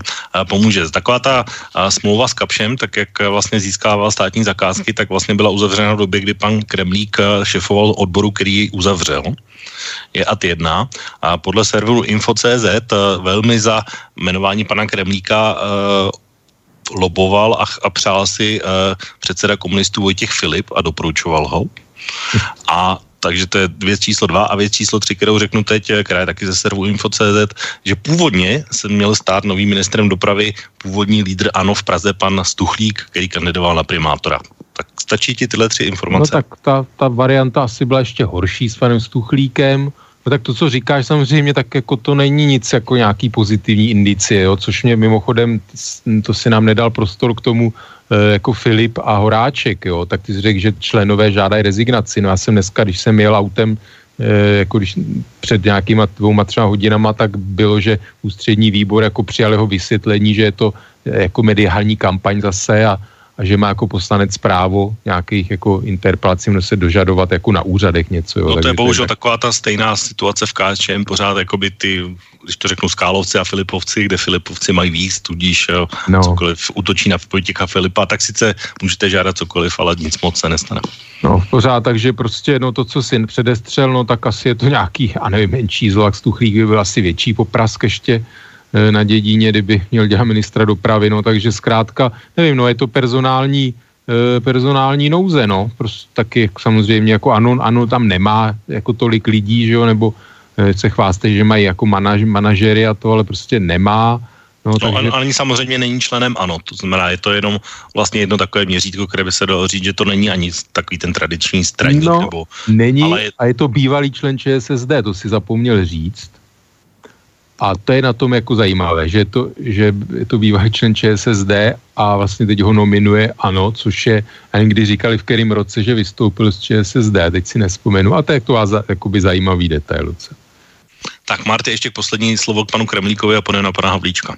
Ne, já si, víš co, já bych tohle některak stranicky, prostě ten člověk jako má zkušenosti ve státní správě a já vím, že prostě existuje legislativní rada vlády a takovéhle věci, který ty paskvily, který vymyslejí ty naši politici, tí sněmovní, musí uvíct aspoň do takového stavu, aby to nebylo v rozporu s nějakýma právama jako takovýma. Prostě ten člověk je normální, normální právník a asi prej i kvalitní, Uh, takže prostě já nejsem úplně proti, ať to tam někdo jenom jakoby spravuje to ministerstvo, ať tam nedělá politiku, ať někdo spravuje, stará se o dopravu a ať je to Petr nebo Pavel, já věřím, že ten člověk je kompetentní, byl to kvalitní právník, že bude kompetentní, že to všechno bude dělat v nějakém souladu. I ta smlouva s Kapšem, rozumíš, jasně, Můžeme se bavit o tom, jestli se na tom někdo napakoval. Asi jo, jako na všem tady. Ale ten tam, tenhle ten člověk tam zřejmě byl jen proto, aby ta smlouva byla prostě čistá, jakoby právně, aby obstála, jo. To je normální řemeslo, já bych do toho politiku netáhal. Tím bych šel od toho pryč, už jsme na tom dlouho, na tom Kremlíkovi. Já se těším na Pavlíčka. Já, já možná... možná poslední ještě podotek. Předpokládám, že úlitbou bude, že, že Zemanovi slíbí, jako že se bude pracovat na tom jeho kanále. No. Odra, Dunaj, nebo... Tak eh, já jsem chtěl říct jenom, že možná i logickým kandidátem Andreje Babiše na post ministra dopravy měl být Jaroslav Faltýnek, protože ten už se vlastně, ten už to řeší vlastně bez mandátu, prostě si ho vezme a jde to no, řešit no, hned okamžitě. Tak proč není Jaroslav Faltýnek ministr no. dopravy, sakra, pánové? No, protože ho potřebuje jinde, že jo, no. On ho nepotřebuje někde zapikaného na ministerstvu v nějakým běžným provozu, no. to je pravá ruka, která potřebuje jako žehlit a chodit za něj do televize a tak dále, že jo. No, tak jo, tak jdeme na pana Havlíčka. Ten vlastně chodí taky do televize přímo s Anderem Babišem, protože já asi dva týdny zpátky jsem viděl právě tuhle dvojici s přímo proti předsedovi ODS panu Petru Fialovi, když se tam řešili různé úlitby a, a plány velkolepé, co udělal Andrej Babiš pro živnostníky, tak to bude úplně přesná parketa pro Martyho, uh, vlastně, protože ten tím živnostníkem je. Tak uh, Marty, tak řekněme, vidíš nějakou naději jmenování pana Havlíčka, nebo jsou tvé obavy ne. vyšší, než byly původně? Já nemám žádný obavy. Já jsem rád, že tohleto Babišovo koště, ten Havlíček, je konečně vytažený na světlo boží, protože on by jakoby šéfoval jakousi asociaci, která nikoho z nás, jakoby malých živnostníků, vlastně nikdy nezastupovala. Nicméně paní Šilerová a pan Babiš se často oháněl, že podle asociace vedeně panem, panem Havlíčkem, tímhletím, on je to Karel Havlíček, že jo? Karelem Havlíčkem vědí, že živnostníci to takhle chtějí. Jo. To já jsem furt nevěděl, který živnostníci to jsou. A oni si z toho dělali takovou tu zástěrku uh, na to, aby těm živnostníkům teda dávali co nejvíc za uši. Jo. Ona, existuje ještě jedna taková malinká asociace, která je vedená Pavlem Havlíčkem, což je úplně autentický řezník v Klatov. Jo. Opravdu majitel prostě řeznického krámu v Klatovech, který dělá fantastický výrobky a je to skutečně reálný živnostník, který od 4 od rána stojí v krámě na nohách, oteklých, prostě už je taky starší pán, taky je při těle trošku. To je, reál, to je reálný živnostník. A tenhle ten Karel Havlíček je, navíc se podílel na všech těch, eh, všech těch EETčkách, eh, protože to je dodavatel jakoby IT, že jo. To je prostě to, Babišovo To je velký podporovatel EET. No, jas, no budeš by ne, když, když to je jeho biznis. To znamená, že tohle Babišovo koště konečně vytáhli na světlo boží a udělali z něj ministra. Už se nebudou, nebudou moc vohánět tou jeho jakoby asociací trapnou, která opravdu nás, jakoby malí živnostníky, ty takový ty opravdu menší, co děláme v podstatě řemeslo, jo, tak eh, nás teda v žádném případě nikdy taková asociace ani nemohla zastupovat, protože my o žádnou asociaci vlastně nestojíme ani nepotřebujeme. My potřebujeme klidu dělat, co nejmenší buzeraci, co nejméně nějaké legislativy, naprosto přehledný jednotný, jednoduchý daně, ty zaplatit a dělat svoji práci. Nic jiného na to nepotřebuji, celá vážně na to nepotřebuji žádnou asociaci a už vůbec ne pana Karla Havlíčka. Jako.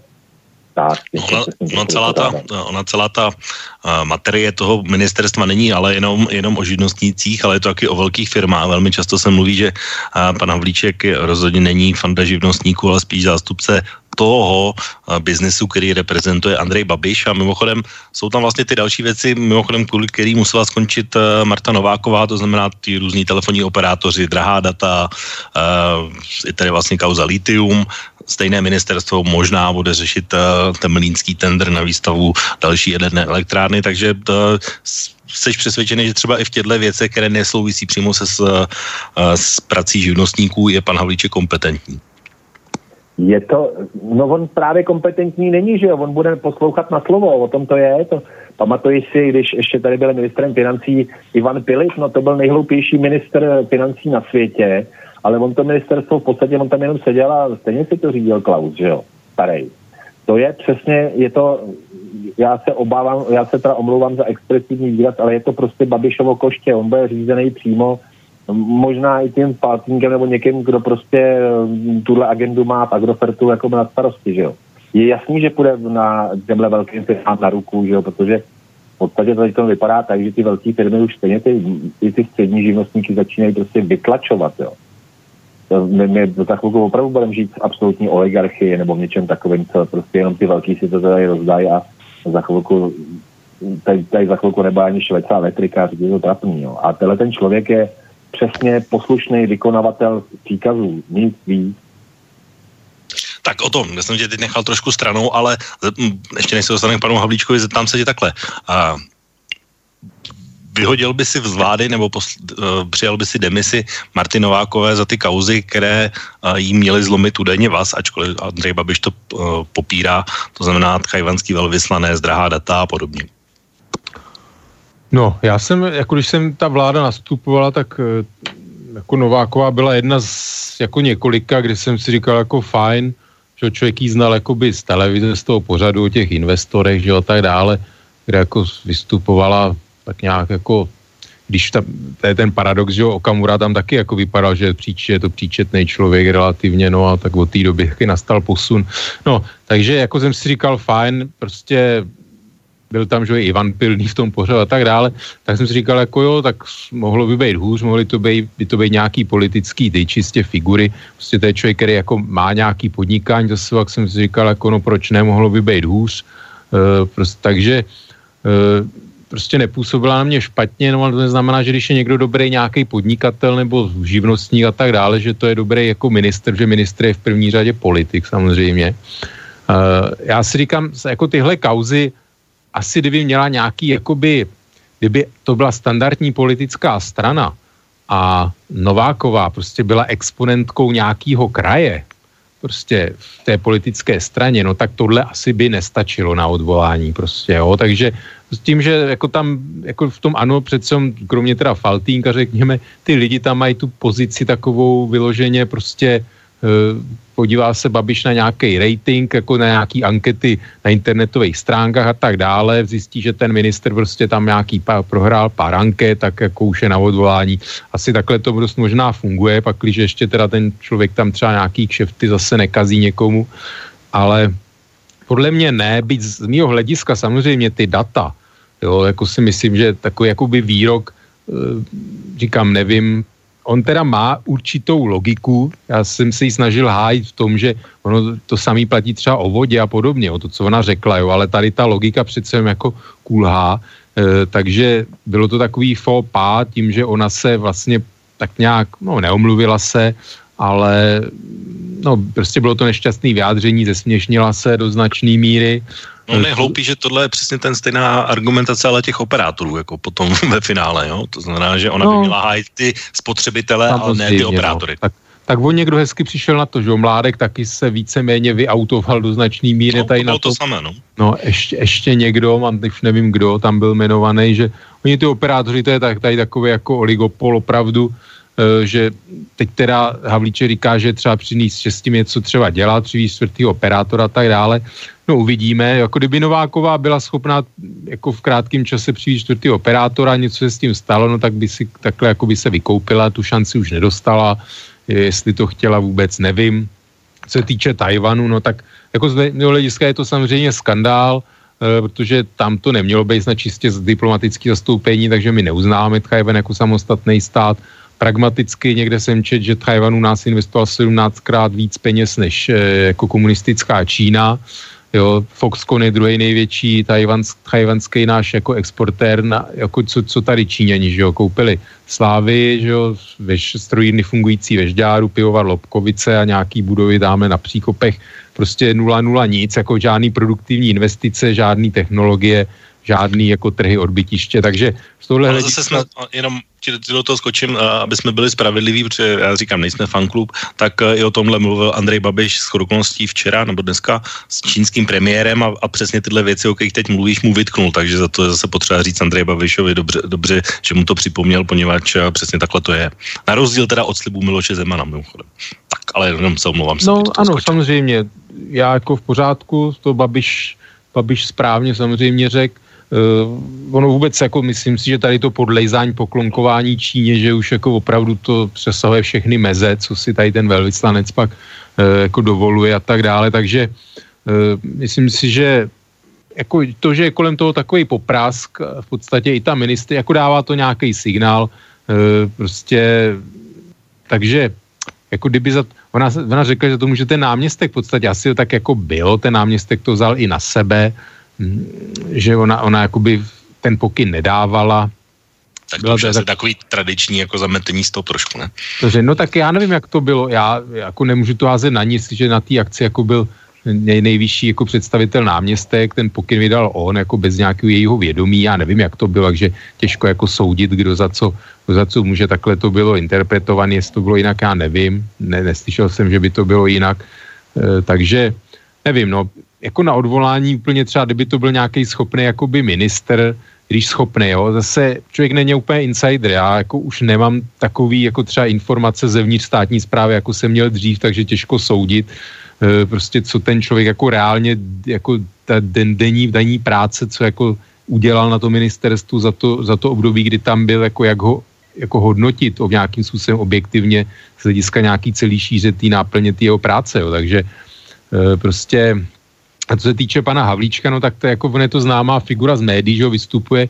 Samozřejmě to, že on s tou jeho asociací e, jako EET podporoval od začátku, e, nějakým způsobem teda Andrej Babišovi kryl záda a tak dále, tak samozřejmě to je jako jeden z důvodů, proč teda tím, tím ministrem bude jmenovaný nebo navržený.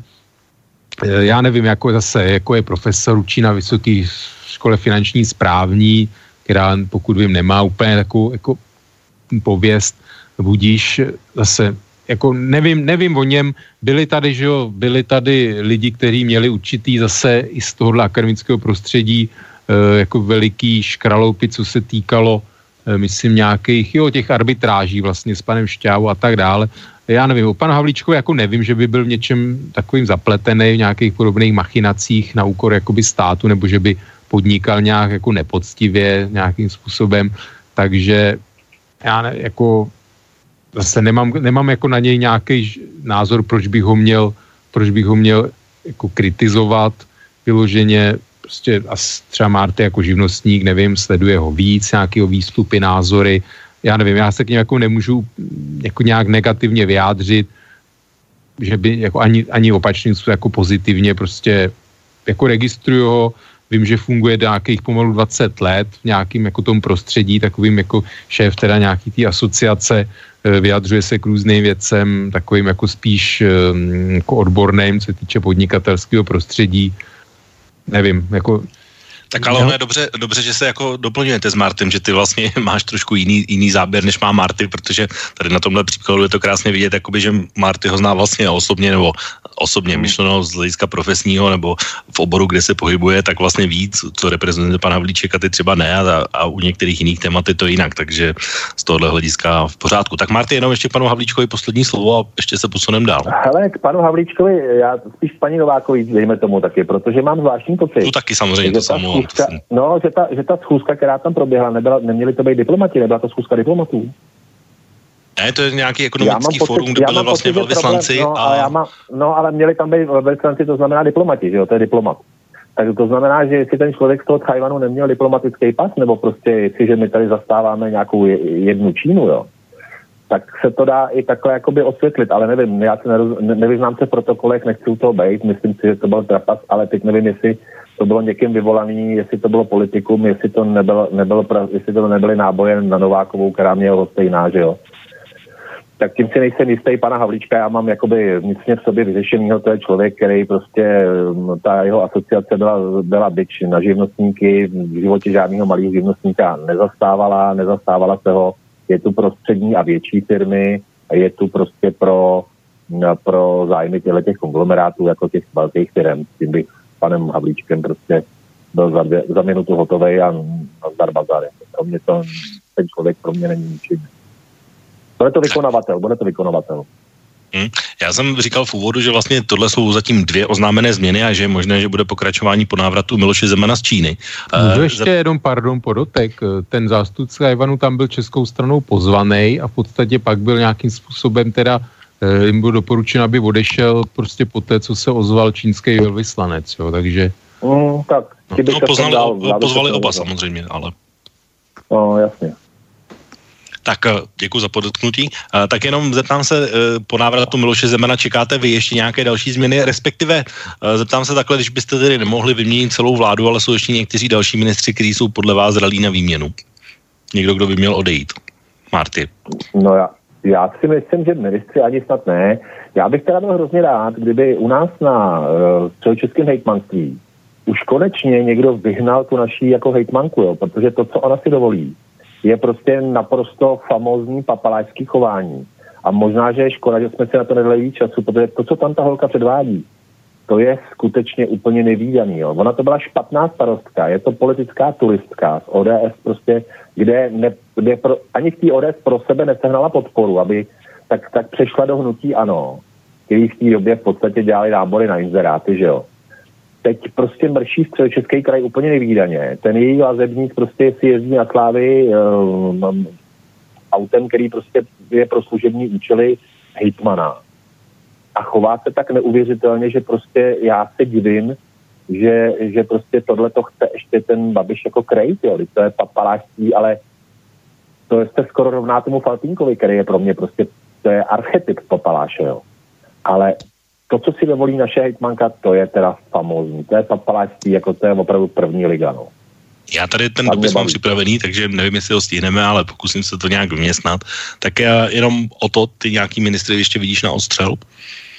No, on jako nikdo vyloženě takový ty, co jsme byli svědkem dřív, různý kauzy. Otázka je prostě do jaký míry ten tisk už zase je někde jinde, že třeba už některých věcí si nevšímá nebo radši nevšímá, to je takový, jako neustále si tuhle otázku kladu, jestli prostě třeba jenom některé věci víc nevycházejí na povrch prostě. No to je, to je, to je jednoduchý, tam je vlastně, to znáš eh, třeba na, na příkladu Karly Šlechtový, tak to se o tom odvolání dozvěděla dopředu, že najednou vlastně v eh, lidových novinách a Mladé frontě najednou po nějakém klidu prostě zašly vycházet negativní články na to, co se děje v rezortu, v tomhle případě ministerstva obrany, no a netrvalo několik týdnů a šup a už ministrní není není a nebyla a takhle to vlastně funguje. A vlastně velmi podobně to funguje i tady v těch dvou případech, protože uh, vlastně vlastně, a sice Danťok jakoby si dělal z toho legraci, že na apríla vyšel tenhle článek eh, v, taky myslím v Mladé frontě s okolností, tak on to označil za apríl, po týdnu, kdy to oznámil sám, tak označil za dvojitý apríl, že se dělal legraci on sám, uh, takže to už taková úplně absurdita, ale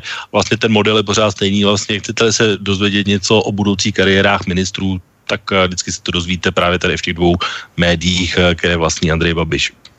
No já třeba, jako říkám, na nikoho není vyložený nějaký tlak. Já jako Zem, eh, Toman, že jo, to je, ty to zmiňoval, že jo, otce komunistické ministry nedělství. Prostě to je člověk, který jako je exponent vyloženě takový tý lobby EZD, jo. Takových těch velkopěstitelů, takový tý toho nešetrného zemědělství a tak dále. my jsme jako ten velký vlastně, co bráníme i v rámci Unie nějakým způsobem prostě zaměřit ty dotace víc na takový jako udržitelnější zemědělství, šetrnější a tak dále. To je podle mě za mě třeba člověk, který by tam být neměl, jo. E, takže to je jenom jinak jako někdo jiný, no Metnar, že jo, minister obrany, no to je takový jako pan nikdo, že jo, o tom nikdo nic neví, on nikde moc nevystupuje, teď teda vystoupil nějakým způsobem proti té akci, o kterých jsme se v nějakých z minulých relací bavili, takový, kde byl pre Václav Klaus mladší a tak dále, tak jako se vyjádřil takovým způsobem, řekněme, nadějným, když to tak nazvu, ale jako neudělal nic špatného, takže ty ministři jsou takový jako třeba ten minister Bravec životního prostředí, o tom jsem snad za, za dobu téhle vlády ještě jako co se týče životního prostředí jako neslyšel nic, jako jedou nějaký ty zelená, ty dotace na ty kotle, že jo, jako jak to funguje. Možná to tak v podstatě má být, že v podstatě ten ministr má být neviditelný, ten stát má nějak fungovat, nějak jako plus minus úsporně, že jo. Maláčová ta je tam asi od toho, aby řvala za vyšší důchody a, a rodičovskou a tak dále, no takže v podstatě dělá svoji práci dobře, že jo. Šilerová je tam od toho... Minister spravedlnosti v ohrožení. No nevím, tam jako bavili jsme se, teď teda ten Nikulin paradoxně, že jsme se bavili vlastně, že teda ústavní soud de facto teda toho Pelikána řekl, že jako nejednal správně, že ono podle práva, že měl nechat proběhnout nějaký to odvolání a tak dále. Jo, tam se mluvilo o tom, že nějaký hrozí ten komanda, že přepadnou Pankráca nebo e, Nikolin, Nikulina osvobodě a tak dále, že jo. Nevím, no, prostě jako na to, na to ministra spravedlnosti, nevím, zase jako říkám, většina těch ministrů jsou úplně takový jakoby v podstatě neviditelný, jo, že jako nevypukají nějaký kauzy, ať už korupční nebo, nebo věcný nějaký spory vyloženě, nějaký nebo ideový, jo, na, na kterých by se ně, jako něco lámali nějaký názory na té ministry. Jo. Takže já se přiznám, že moc jako ani nejsem schopný o těch ministrech říct jako nic dobrýho ani špatného. Takže podstatě jako kdo mi teď, možná jsem jako zapomněl, eh, ale tak jako ten Toman, říkám, že si myslím, že tam by jako by měl být někdo, eh, jako člověk, který bude prosazovat trošku jakoby jiný zájmy, jo, ale to je tak, tak všechno. No. Jak jsem říkal, uvidíme na konci dubna, až se vrátí Miloš Zeman z Číny, tak se to rozběhne. Já jenom, protože už se nám blíží pomalu čas, tak eh, je, přečtu jeden e-mail, který tady mám a který přečíst určitě chci. A jenom zeptám se, pánové, neslyšeli jste včera relaci Dualog? Ne, neslyšel ne, jsem, já. jenom jsem tady z názoru čtenáře jednou, který byl přeposlán. Tak uh, takže já jenom přečtu od Telpeho, zdravím ho. Uh, takže Intibo, keďže uh, považujem váš program za nejobjektivnější na slobodné vysílači, musím ocenit vás a vašich hostí, to znamená vás dva pánové, za ochotku dát šanci naší nové slovenské prezidence, kterou si zvolil takměr, takměr uh, milion občanů. Uh, jsou to osižující názory po včerejším programu Dualog, ve kterém se hosté i moderátor předbíhali ve vylávání špíny na budoucí prezidentku. Tak to je jenom uh, jeden názor. Uh, děkuju a určitě uh, je, budou rádi naši hosté, že se k tomu takhle postavili.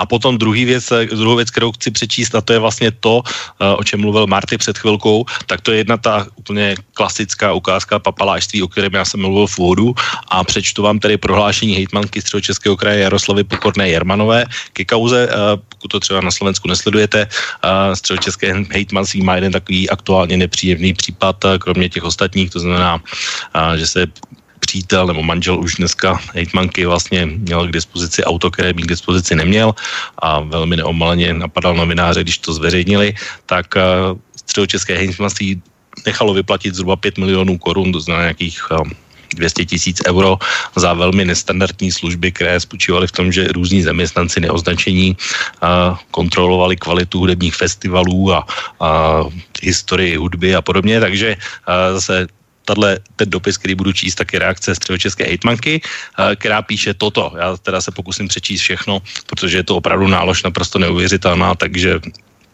servítky se brát určitě nebudu. V posledních eh, osmi měsících jsem se já... Ano? Můžu 20 tak, eh, vteřin ještě předtím. A počkej, to ještě, to ještě ona za něj zaplatila, bo dlužil 80 tisíc na alimentech nějaký B, a aby se mohli vzít a nebyl na něm exekuce, tak kdo si vytak 80 tisíc a zaplatil za něj dlužní výživný, jako aby věděla, a kromě toho ten frajer asi o 16 let, jako o 16 let mladší než ona, jo. to znamená, že snětek z lásky, to je jako opravdu profil jako prase, tím končím tak to už je jako i bulvární, ale budíš, ale tohle je oficiální no, dopis, takže, takže tohle beru jako oficiální politiku a vyjádření toho, jak se vládne v České republice v hnutí ANO. A, a takže Jaroslava Jermenová pokorná píše toto.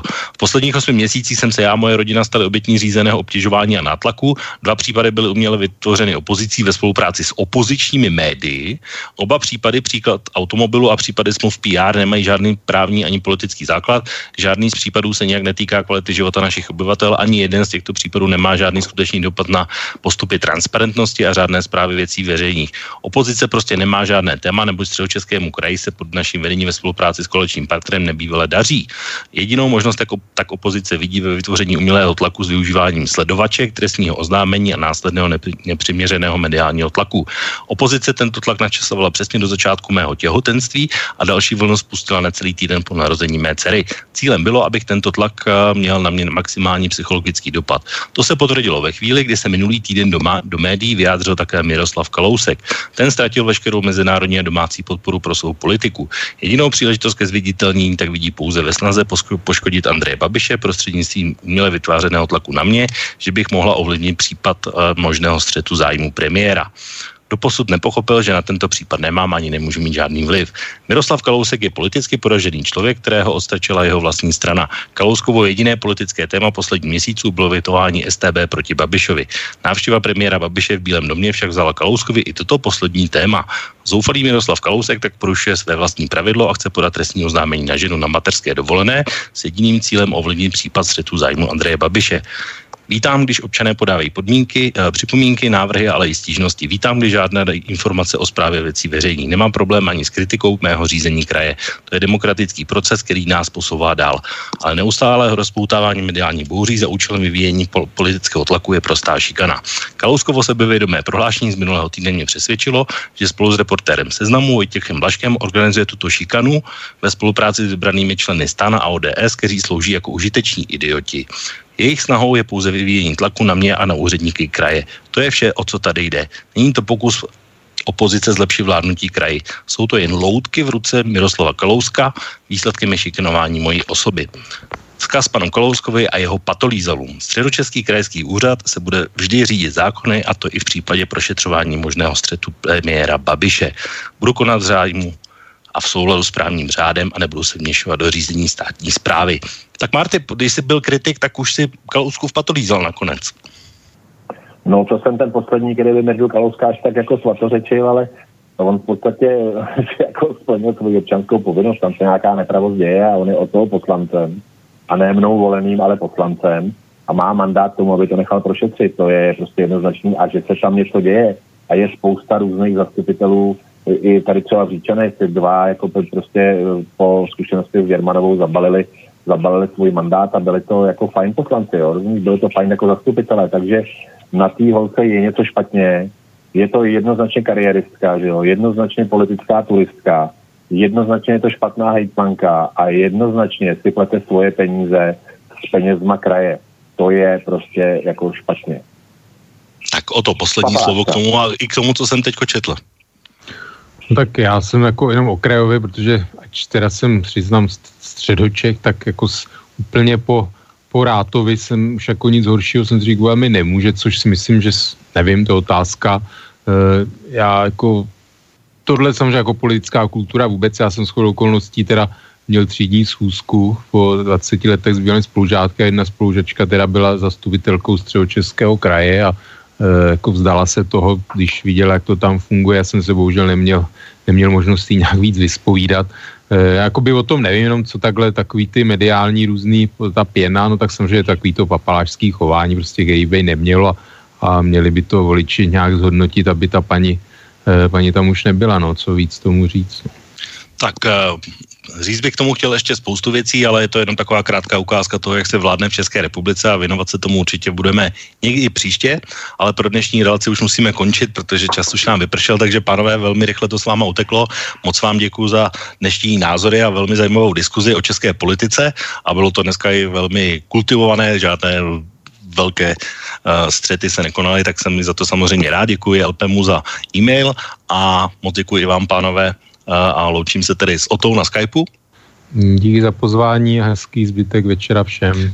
A samozřejmě i Martimu v tuhle chvíli na telefonu a moc děkuji za účast dnešní relace, Marty. I já poděkuji za pozvání a přeju všem na Slovensko krásný a klidný, hezký, příjemný víkend. Mějte se krásně, nashledanou. Tak a od mikrofonu se s vámi loučí Intibo a za dva týdny opět z relací Okénko se těším na slyšenou a příjemný zbytek pátečního večera. Táto relácia vznikla za podpory dobrovoľných príspevkov našich poslucháčov. I ty sa k ním môžeš pridať. Viac informácií nájdeš na www.slobodnyvysielac.sk Ďakujeme.